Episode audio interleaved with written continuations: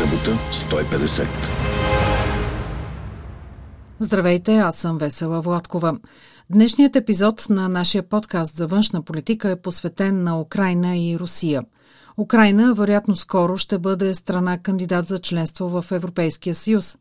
Предлагаме ви интервю с доктор Лиана Фикс, историк и политолог, ръководител на програмата за източна Европа на фундация Кьорбер, както и разговор с Андрей Колесников, политически анализатор и бивш ръководител на програмата Вътрешна политика и политически институции на междувременно затворени от руските власти Московски център Карнеги.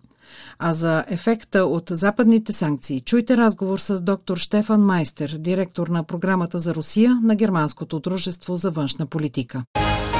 Събота 150. При пристигането на френския президент над обстрелваната столица грее слънце. Часове наред президентът се опитва да убеди домакина си да се съгласи на компромис. А компромисът е конфликтът в оспорваните територии да бъде замразен и за тях да се водят преговори на по-късен етап, защото сега най-важното е да мъкнат оръжията. Френският президент не е Мануел Макрон и обстрелваната столица не е Килев, Киев. Президентът е Никола Саркози, столицата е Тбилиси. Годината е 2008 и предмет на преговорите не са Донбас и Херсон, а Южна Осетия и Абхазия. И тогава и сега обаче критици на благосклонното отношение към Русия са трите балтийски държави и Полша. Войната в Украина все по-ясно разделя страните в Европейския съюз. Между западно и източно европейците все още няма дълбока пропаст, но първите пукнатини вече се виждат. Визитата на тримата европейски лидери Макрон, Шолц и Драги и на румънския президент Клаус Йоханис в Киев само позатвърди това впечатление, казва първият събеседник в събота 150. Доктор Лиана Фикс е историк и политолог. Тя оглавява програмата за източна Европа на фундация Кьорбер и е чест гост-коментатор на авторитетни издания като Spiegel, Foreign Affairs, Financial Times и други. В Европейския съюз няма единодушие. Италия, Франция и Германия подкрепиха Украина и Молдова да получат статут на кандидати за членство и по този начин увеличиха натиска върху тези държави в Съюза, които са скептично настроени. Тези държави, които са скептично настроени, изтъкват, че Украина не изпълнява условията за получаването на този статут. Неразрешен териториален конфликт с съседна държава и ширеща се корупция, както и неспособност спазване на принципите на правовата държава. А председателят на Европейската комисия Урсула фон дер Лайен написа в Твитър, че две трети от европейските закони вече са имплементирани в Украина и че миналата година парламентът в Киев е приел антиолигархичен закон. Не изключвам, че заявката на Макрон, Шолц и Драги в Киев беше един вид отговор на растящото отчаяние сред държавите кандидатки за членство от буксуващия процес на разширяване заради серия взаимни спорове и блокади. Или с други думи, тримата лидери се опитват да демонстрират единство и че Украина няма да я сполети съдбата на Западните Балкани, които от години чакат пред портите на Европейския съюз. Какъв сигнал изпращат тримата европейски лидери към Западните Балкани? Австрийският канцлер Карл Нейхамер мигновенно заяви след препоръката на фон дер Лайн, че ще подкрепи предоставянето на статута на Украина едва когато види същото отношение и към Босна и Херцеговина. Интересното е, че не всички страни от Западните Балкани са против предоставянето на Украина на статут на страна кандидат за членство. Тоест, те не смятат, че Украина и Молдова ще получат този статут за тяхна сметка. В същото време обаче в Киев Макрон, Шолц и Драги изрично подчертаха, че преди да се разшири, Европейският съюз трябва да се реформира, защото в противен случай рискува да бъде блокиран от налаганото от една или друга държава членка вето. В този контекст разглеждам и балканската обиколка на германския канцлер Олаф Шолц преди да отиде в Киев. Това не е случайно.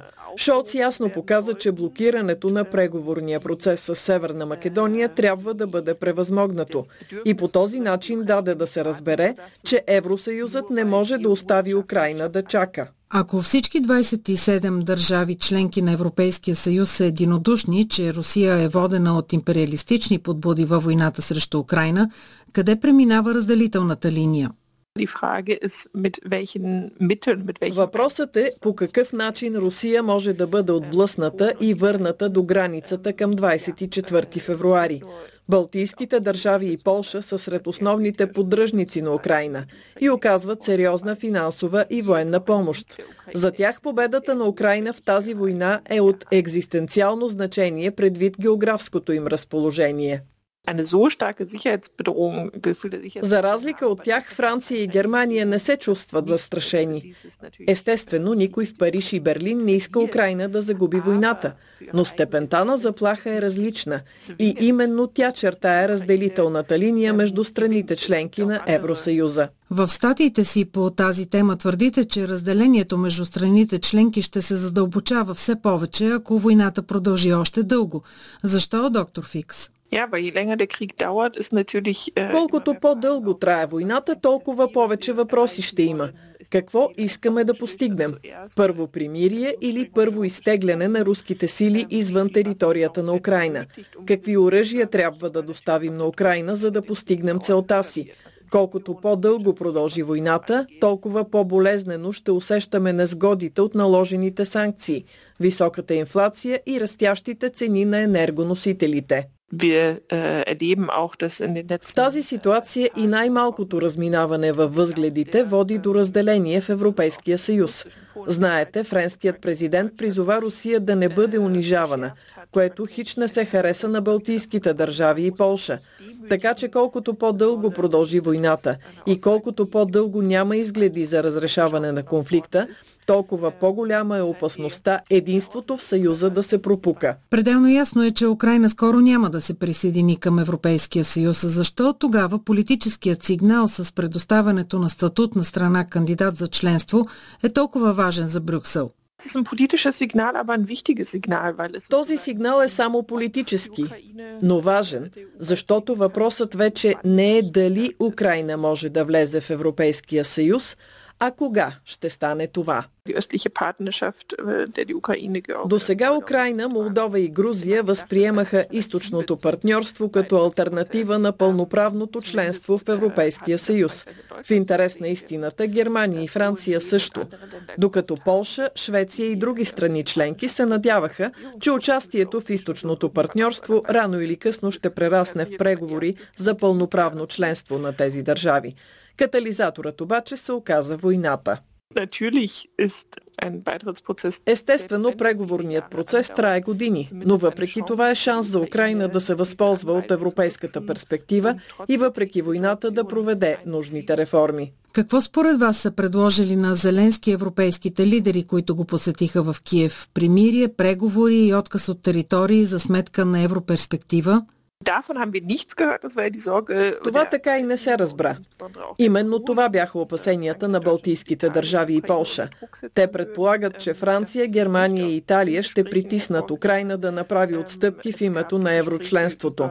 Моето впечатление е, че тримата лидери по-скоро потвърдиха подкрепата си за Украина подкрепа за военна победа на Украина няма изгледи Русия да се откаже от Крим. Базата на руския черноморски флот и символ на възстановяването на Русия като велика сила след разпадането на Съветския съюз. В такъв случай какво дефинирате като победа? Победа означава отблъскване на руските войски до позициите от преди 24 февруари. Но в момента Русия успява бавно, но сигурно да напредва в Донбас. Въпреки това не смятам, че териториалните успехи на руските сили са равносилни на обрат в хода на войната. От ключово значение е кога украинците ще получат обещаните западни оръжия, които да обезпечат тяхна офанзива. Кога ще е възможно да се подновят преговорите за примирие? Много малко вероятно е да е скоро, защото Москва дава ясно да се разбере, че води завоевателна война. За Русия превзетите територии не са разменна монета при бъдещи преговори. Москва ги възприема като своя територия, която постепенно да бъде интегрирана в Руската федерация. Русия няма лесно да се съгласи на отстъпки. Да не забравяме, че в началото на войната руската армия обстрелваше столицата Киев, а сега очевидно се стреми към сухопътен коридор чак до Приднестровието в Молдова. Русия се опитва да си осигури териториално предимство. В същото време, заради загубата на жива сила и въоръжение, войната не може да продължи още дълго. Но към момента не смятам, че е реалистично да очакваме примирие до края на годината. Нека завършим разговора, доктор Фикс, с темата, с която започнахме – статута на Украина и Молдова като страни кандидат членки на Европейския съюз. Каква ще е реакцията на Москва? Първата реакция вече е на лице – свиването на подаваните количества газ към Германия и пълното спиране на доставките за Франция. Италия и Словакия получават по-малко от половината от обичайните количества. Моментът не е избран случайно. Точно по време на визитата на тримата европейски лидери в Киев, Русия намали количествата и предизвика скок в цените на международните пазари – а това изправя Запада пред изпитанието да удържи на натиска. Такова развитие на събитията беше очаквано и намирането на альтернативни доставчици става от ден на ден все по-важно. Решението на Европейския съюз постепенно да се откаже от руския нефт не е достатъчно, защото Русия използва газовите доставки като политически инструмент за натиск. Значи трябва и газово ембарго? Да, трябва и газово ембарго. Европейският съюз трябва да бъде проактивен, а не да реагира на действията на Москва. Коментар на доктор Лиана Фикс за събота 150. Събота 150. Правилата на новия световен ред ще се определят от силните и суверенни държави. Това заяви вчера руският президент Владимир Путин в реч на Международния економически форум в Санкт-Петербург. По думите му Русия навлиза в новата епоха като мощна и суверенна страна, задължително ще използва колосалните възможности, които се откриват пред нея и ще стане още по-силна – Путин обяви, че западният блицкрик срещу руската економика се е провалил, инфлацията в Русия продължава да намалява, а економическата динамика се стабилизира. Отговарят ли обаче реалните възможности на страната на обявените амбициозни цели? За коментар по темата поканихме Андрей Колесников, политически анализатор и бивш ръководител на програмата Вътрешна политика и политически институции на Московския център Карнеги – който беше затворен от властите, заедно с руските представителства на редица чуждестранни неправителствени и правозащитни организации. С Андрей Колесников разговаря нашият кореспондент в Москва Ангел Григоров. Президентът Путин със задоволство констатира, че мрачните прогнози за бъдещето на руската економика не са се сбъднали и формулира принципите, на които трябва да се основава економическото развитие на Русия за напред. Сред тях са свобода за предприемачите, отговорна и балансирана фискална политика, социална справедливост, изпреварващо развитие на инфраструктурата, технологичен суверенитет и така нататък. Как оценявате перспективите за развитие на руската економика в условията на санкции? Какие могут быть перспективы экономики, которая, как деликатно выражается... Какви могат да бъдат перспективите пред економика, която, както деликатно се изразява председателят на Централната банка, преживява структурни промени? Под структурни промени всъщност се подразбира примитивизация на економиката. Ден преди Путин да очертая изключителните перспективи пред нашето развитие, стана ясно, че е спрял един от конвейерите на автомобилния завод Автоваз. Няма какво и с какво да се произвежда. А вице-премьерът по отбраната Юрий Борисов каза, че ще разглобяваме чуждестранни самолети, за да правим от резервните части нови самолети. Това ли се нарича економика? Това се нарича гаражна економика, при която някакви сръчни хора създават самоделни продукти. Реалността е едно, а плановете на Путин друго. Когда он говорил про, например, развитие Той заговори, например, за развитието на жилищните и комуналните услуги. Имаше на разположение 23 години управление от момента, в който стана изпълняващ длъжността министр-председател през август 1999 година, за да направи нещо с жилищните и комунални услуги.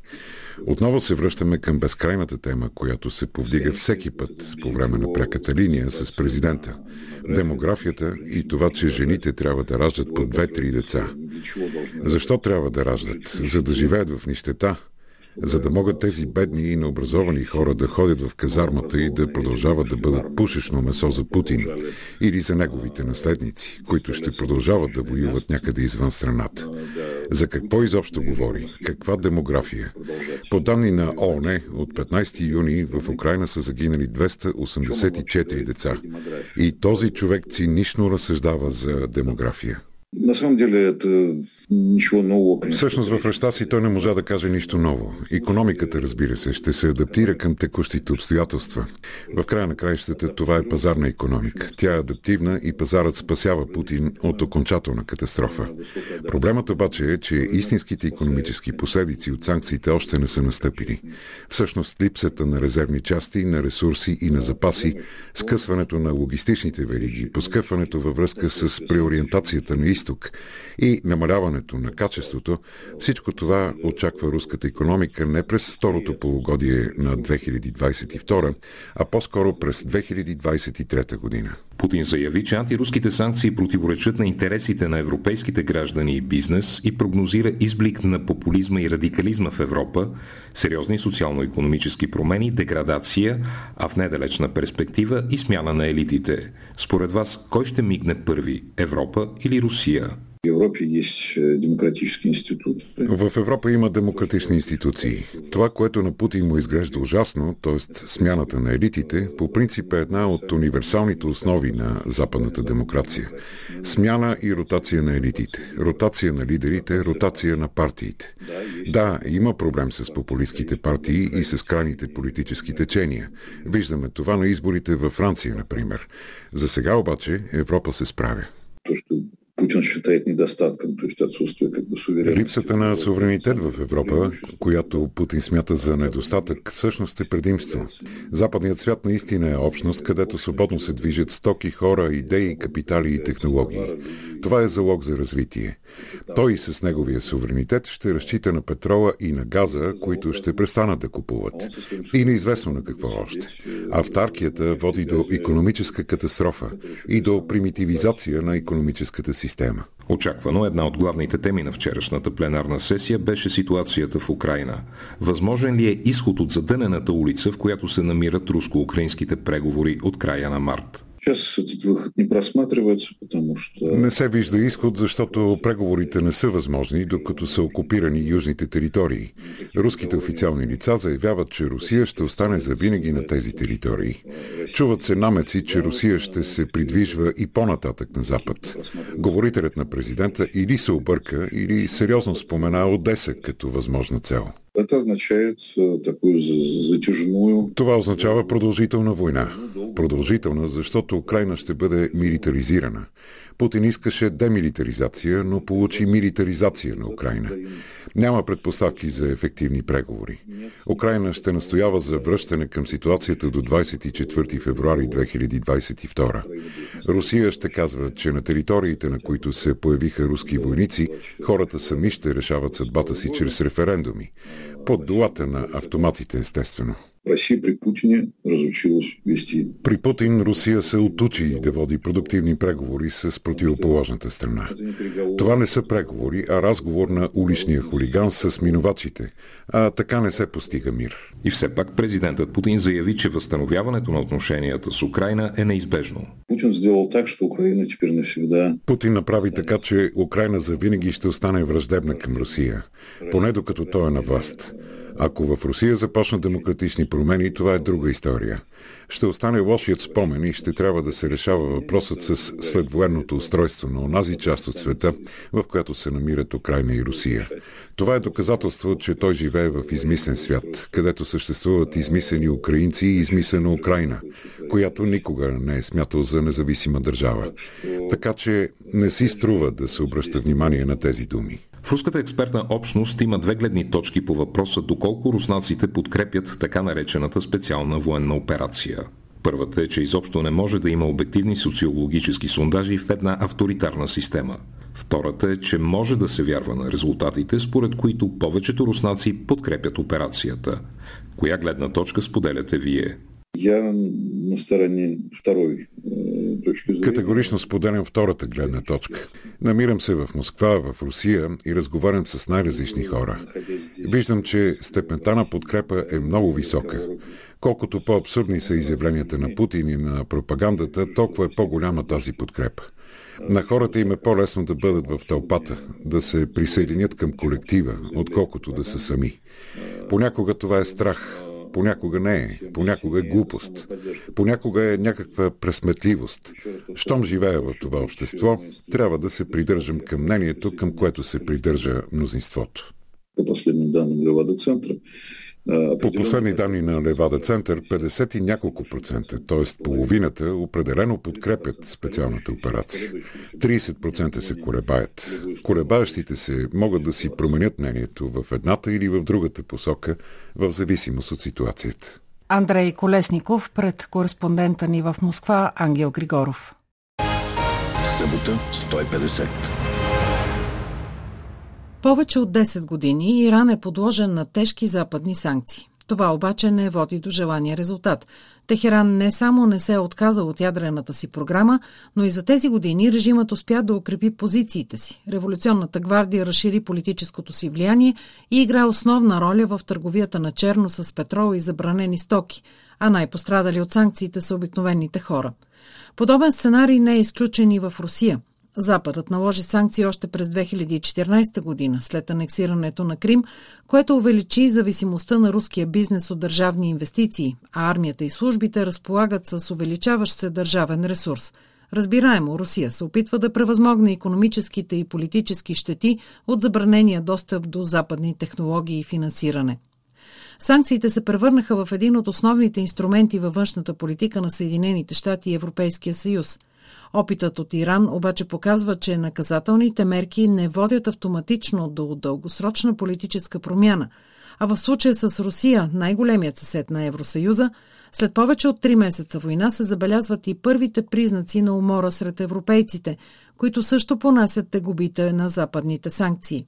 За трудния баланс между твърда санкционна политика спрямо Москва и опасността от растящо недоволство в Европа заради економическите трудности, разговарям с доктор Штефан Майстер, директор на програмата за Русия на Германското дружество за външна политика. Äh, Достигнахме кулминацията на санкциите, що се отнася до инфлацията, цените на енергоносителите, световната економика, продоволствената криза и така нататък. В този смисъл наистина е трудно да се постигне баланс между цената, която плащаме заради санкциите и тяхната необходимост. Аз не съм привърженик на максимата колкото повече, толкова повече. По-важно е да можем да удържим на санкциите, които вече са в сила и да ги комбинираме с други инструменти, като например повече оръжейни доставки за Украина. За някои европейски държави забраната за внос на газ и нефт от Русия е голям проблем и има голяма опасност да раздели европейците. Затова смятам, че е по-добре да запазим сегашния обхват на санкциите и да се опитаме в средносрочен план да осигурим альтернативни енергийни доставки, а с допълнителна военна помощ за Украина можем да надградим действието на санкциите. Тъй като санкциите действат и в двете посоки към санкционираната държава и към санкциониращите, каква трябва да бъде според вас, доктор Майстер, дългосрочната стратегия на Запада, за да имат тежките ограничителни мерки ефект? В крайна сметка говорим основно за руските енергийни доставки, така че заместването им трябва да е приоритет. Освен това, мисля, че можем да намерим някакъв смесен модел, при който Европа не се отказва напълно от руските енергийни доставки, но въвежда, например, по-висок акциз, така че да ги оскъпи. Така приходите на Русия, с които тя финансира войната, ще спаднат. Освен това, част от приходите от по-високия акциз може да отиват за възстановяването на Украина. Мисля, че Европейският съюз трябва да помисли за някакъв вид компенсация на високите цени на енергоносителите и със сигурност трябва да организира общо купуване на нефт и газ за всички страни членки, което ще свали цената им. Но в крайна сметка, нека ни е ясно, че в тази война ние също трябва да платим своята цена. Да, но целта на санкциите е отслабването на Русия, респективно на президента Владимир Путин. Не е ли обаче наивно да се вярва, че те ще предизвикат недоволство сред руснаците и евентуални социални протести ще доведат до смяна на режима в Москва? Още повече, че след първоначалния шок руската економика успя до известна степен да се възстанови. Санкциите ще дадат резултат през есента. Тогава руснаците ще усетят действието им. Липсата на западни технологии ще отслаби руската индустрия. Очаквам някои производства да спрат, просто защото много процеси зависят напълно от западните технологии. Китай няма да може да ги замести. Това още веднъж показва, че Западът трябва да удържи санкционния режим. Но вие сте права, че голяма част от руснаците не усещат санкциите по джоба си, особено тези, които живеят в малките населени места, далеч от мегаполисите. В този смисъл има известна доза наивно вярване, че санкциите ще доведат до недоволство сред руснаците. Въпреки това, мисля, че рано или късно руската економика ще се задъха, в това число и военните заводи, а доходите на хората ще паднат и държавата ще трябва да ги компенсира. Това не означава, че по този път ще се стигне до смяна на режима, защото Кремъл си прави съвсем други сметки и е готов да жертва стандарта на живот на руснаците в името на запазването на властта. Срещу Русия санкции са в сила още от 2014 година след анексирането на Крим. Какво постигнаха те, доктор Майстер? Тогавашните санкции бяха съвсем различни. Те бяха значително по-скромни, така че да не нанесат прекалено големи економически вреди, а да изпратят по-скоро политически сигнал. Сега целта им са хората да се предизвика вътрешно напрежение. Толкова всеобхватни и строги санкции не са налагани от края на Втората световна война. Вие сте изследвали връзката между налагането на санкции и въздействието им върху авторитарните режими. Как се отразява наказателната политика на този модел на управление? И каква връзка има налагането на санкции с увеличаващите се репресии в Русия? Режим като този в Русия е репресивен и без да е подложен на санкции. Или, иначе казано, репресиите в Русия не се дължат на западните санкции. Но санкциите ограничават и гражданското общество и по този начин подпомагат изолационистките щения на руския политически елит. Апаратчиците и без това всячески се опитват да ограничат западното влияние в Русия. А в резултат на санкциите, контактите на гражданския елит със света са силно ограничени. Затова мисля, че Западът трябва да намери начин да контактува с руските граждани и да не допусне скъсването на всички изградени връзки с гражданското общество в Русия. Говорите за протегната ръка към гражданското общество в Русия. Какво може да предложи Западът, при това без да разгневи Украина? Питам ви, защото тази седмица в телевизионно интервю украинският президент Володимир Зеленски предупреди Запада да се откаже от шпагата между Киев и Москва. Иллюзия е да си мисли, че в момента е възможно да бъде поддържан някакъв интензивен контакт с представители на руското гражданско общество. Контролът там е повсеместен. За руските ми колеги е опасно да общуват с нас. Но в същото време много интелигентни, прогресивно мислещи и образовани хора напуснаха Русия и с тях трябва да изградим връзки. Не виждам в момента някой да мисли върху тези неща, камо ли да има виждане виждане за бъдещите отношения. В този смисъл не виждам опасност в кавички от някакъв шпагат между Киев и Москва, както се изрази Зеленски. В Украина Русия води война срещу Запада и Кремъл очевидно е готов да преглътне економическите санкции с всички тяхни последици в името на запазването на властта. Кога може да стане трудно за Путин да запази властта си? Трудно е да се каже, защото службите в Русия на практика контролират всичко.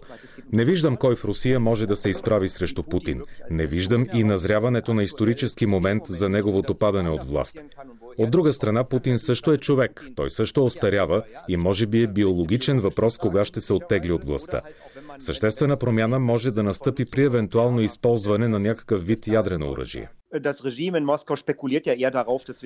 Режимът в Кремъл по-скоро се надява, че Западът няма да удържи на косвения економически натиск от наложените санкции, че цената за нас ще стане прекалено висока и ще сме готови на компромиси за Донбас и Херсон в едни бъдещи мирни преговори.